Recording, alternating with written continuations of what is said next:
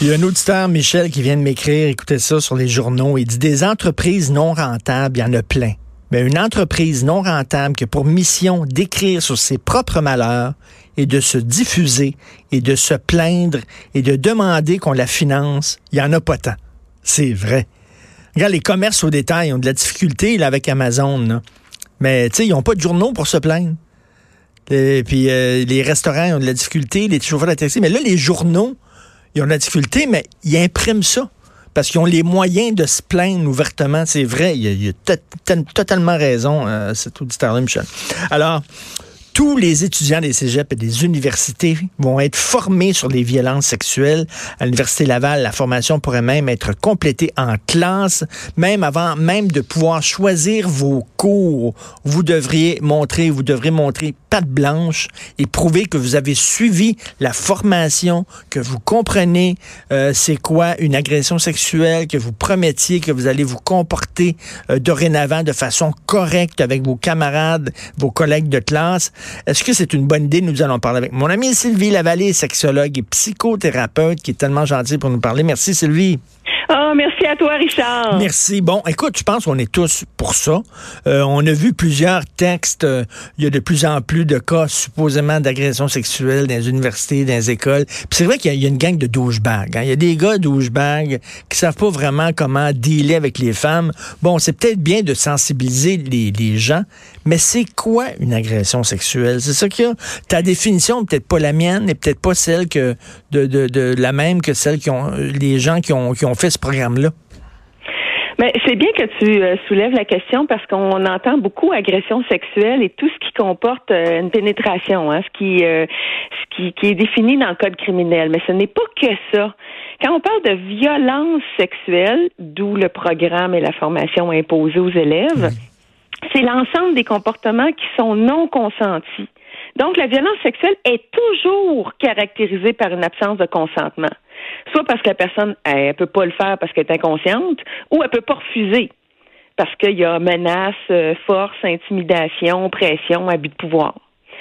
Alors, c'est donc peu importe le degré d'intrusion, le type de coercition employée, c'est tous les comportements qui sont pas consentis. Alors, je pense que c'est ça qui est vraiment important à retenir ce matin. Puis quand on parle de coercition, donc de, je peux, la personne peut pas refuser, ben, c'est des menaces verbales, l'intimidation, le chantage, etc., etc., qui peuvent se passer dans un lien d'autorité. Parce que la plupart des agressions, ça a lieu entre élèves. Il y a une étude l'an passé, le ECIMU, c'est l'enquête sur la sexualité, la sécurité et les interactions en milieu universitaire du Québec. Et je pense que la formation s'est basée sur les résultats de cette étude-là. Et ça montre que euh, ben, il y a plusieurs conséquences à ça. C'est tous les groupes d'employés et d'étudiants qui sont impliqués. Puis 40% ont moins eu une conséquence négative associée à cette violence-là. La première, ben, c'est, je t'apprendrai rien, des difficultés à poursuivre les activités et les études. Alors, c'est clair que quand tu es dans un milieu de vie puis tu es à l'université, c'est pour apprendre, au prix que ça coûte, aux efforts qu'il faut que tu fournisses, tu veux passer à travers tes sessions. Alors ça, c'est une conséquence assez grave. Ensuite, 15% des difficultés dans la vie affective, sexuelle, intime. 6% ont augmenté leur consommation d'alcool. 13 des habitudes alimentaires ont changé.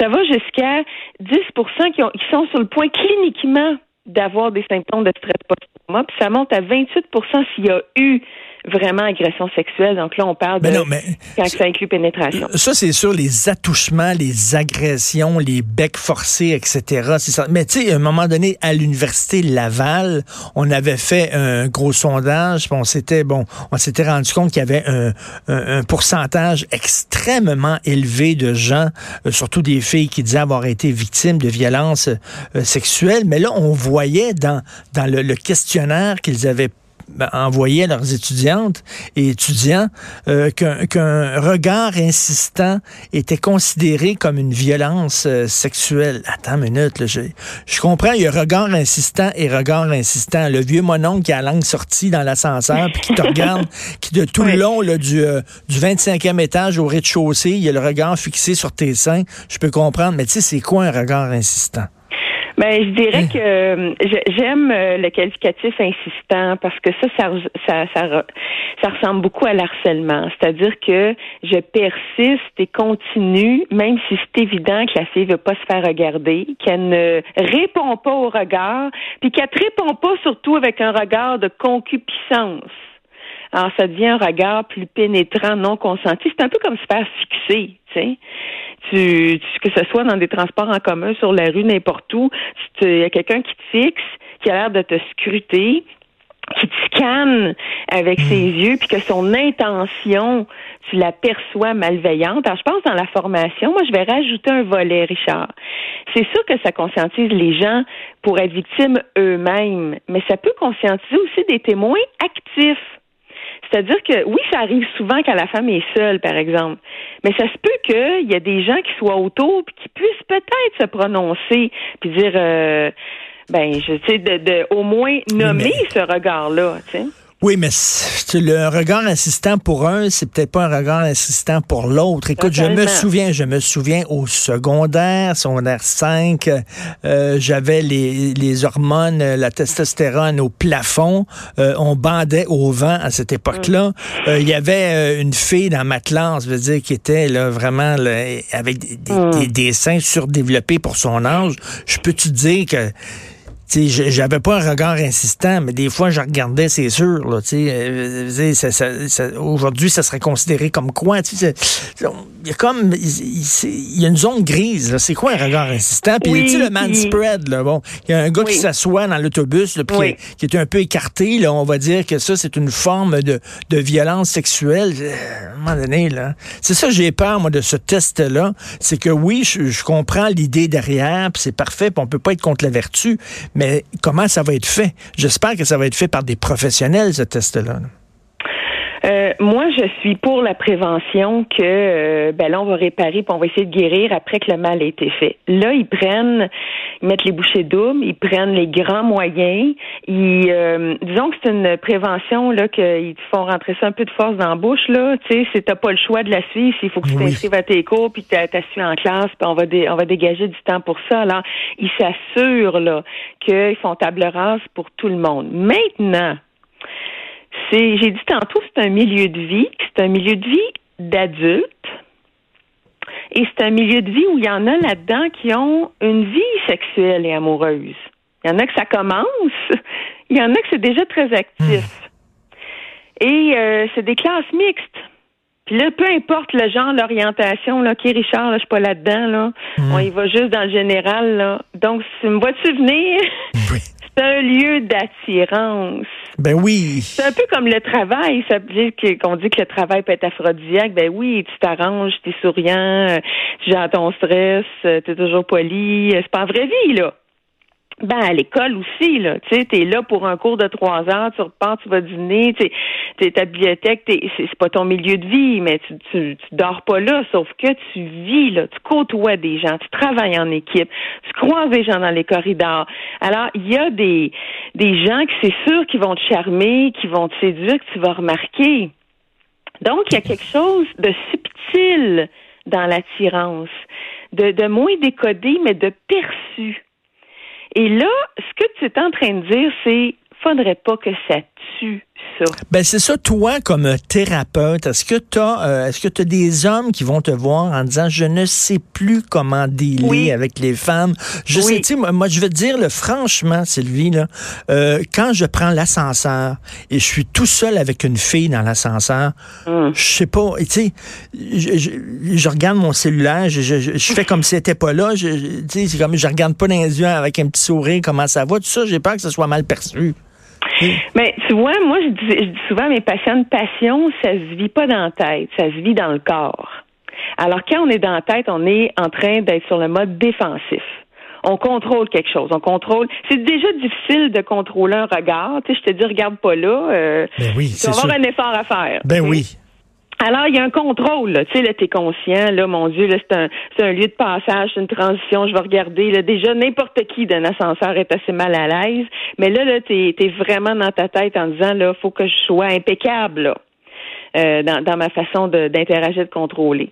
Euh, c'est oui, il y a des hommes qui certains m'ont dit je sais plus quoi faire. Il y a des réunions des 5 à 7. On, avant, là, je complimentais. Je sais même plus. J'ai le droit de dire que son parfum, c'est c'est le fun, c'est beau ses cheveux. Que tu sais, ils vont dire c'est quoi être T'as une belle robe, t'es bien habillée, ça te va bien, t'as changé tes cheveux, wow, ça, ça, se dit ça, ça, ça tu sais, Certainement que ça se dit parce que ça se veut poli, gentil, c'est du civisme, hein, c'est du bien vivre ensemble. Ce qui serait déplacé, c'est tout ce que ça sous-entend, puis ce que je te ferais avec cette robe-là, puis d'insister, puis de persister, puis d'y écrire des, puis de, puis de continuer tout le temps, tout le temps.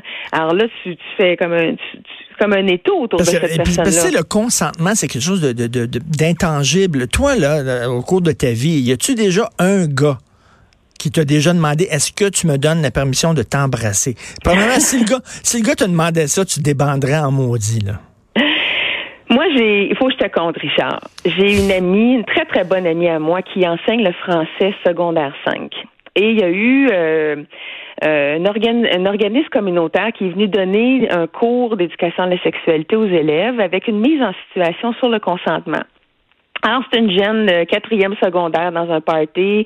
Il y a des gens de son niveau, mais il y a un gars du cégep qui est là.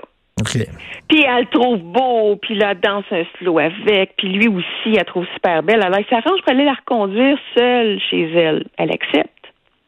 Et là, dans voiture, c'est le contexte, OK? Je te rappelle, c'est une mise en situation. Donc, elle est envoûtée par lui, il est donc beau et donc extraordinaire parce qu'il est plus vieux, tu sais. Et là, lui, euh, ben, elle fun, et là, il a le goût de l'embrasser. À date, là, il n'y a rien de mal dans ça. Et là, les, les, euh, les gens de l'organisme ont posé la question, ben, mettez-vous à la place de la fille, mettez-vous à la place du gars. Ils ont vraiment scindé la classe en deux, les filles d'un côté, les gars de l'autre. Et là, le gars dit bon ben là dans la voiture, fait que je vais essayer de l'embrasser. Fait que là il l'embrasse, puis là il voit que bon elle se sent bien, puis là il y, a, des mains baladeuses et elle se redit. Fin de la mise en situation. Mm. Et là, les filles de dire ben, qu'est-ce qu'elle aurait dû faire? Et les gars, ce qu'ils ont dit, ils auraient dû lui demander est-ce que je peux t'embrasser? Alors là, je suis. Non, écoute, non, moi, là, non. Je, Jamais. Je, à un moment donné, quand t'es un gars, il faut que tu te lances dans le vide, t'embrasses la fille, mais si elle veut pas, t'arrêtes t'insistes pas. Si elle veut, tu sais, en même temps, là. tu que la ligne est mince? C'est sûr que là, c'est un, c'est un volet éducatif, OK, pour sensibiliser, conscientiser les jeunes. Et je comprends ça et j'adhère à ça. Mais c'est que non, il n'y a pas un gars, un homme qui m'a dit ce que je peux t'embrasser parce que pour être rendu à embrasser quelqu'un, tu es déjà dans un espace assez intime. T'es pas juste un bras de distance d'une poignée de main officielle. Il y a déjà eu un contexte, ben il y a déjà eu des codes non-verbaux, un regard, un T'as déjà, déjà sorti euh, tout seul en tête à tête avec cette fille-là ben avant. oui, alors il y a, y a, déjà un espace affectif, intime qui, qui crée le moment. OK? Alors, moi, c'est ça qui m'a fait sourire de, ben, oui, c'est sûr que c'est complexe, mais ça aurait été, ben, est-ce que ça peut s'arrêter là un bec? Est-ce qu'il aurait pu y avoir un compliment après? Je comprends pourquoi ils ont fait ça, mais j'ai fait. Ben oui, mais c'est sûr que si la fille se raidit, comme tu dis, t'arrêtes, à un moment donné, il y, a le non-verbal qui est important. Mais écoute, euh, pour terminer, c'est parce que toi, t'es es, dans les 50 nuances de gris. Et j'espère que les gens qui vont faire cette formation-là vont être comme toi dans les 50 nuances de gris. J'espère que ce ne sera pas des idéologues qui pensent qu'un regard est une violence sexuelle, qu'un man spread est une sorte d'agression. On verra. Oui, mais en même temps, Richard, il y a des choses qu'il faut qu'ils soient dites. énoncées pour prévenir. Alors là-dessus, on va applaudir, mais oui, je l'espère tout aussi comme toi que ça tuera pas tout dans ce beau milieu de vie. Merci beaucoup. C'est toujours intéressant de te parler, Sylvie. Merci d'avoir pris le temps. Merci, Richard. Merci. On s'en va tout de suite à la pause. Vous écoutez Politiquement Incorrect.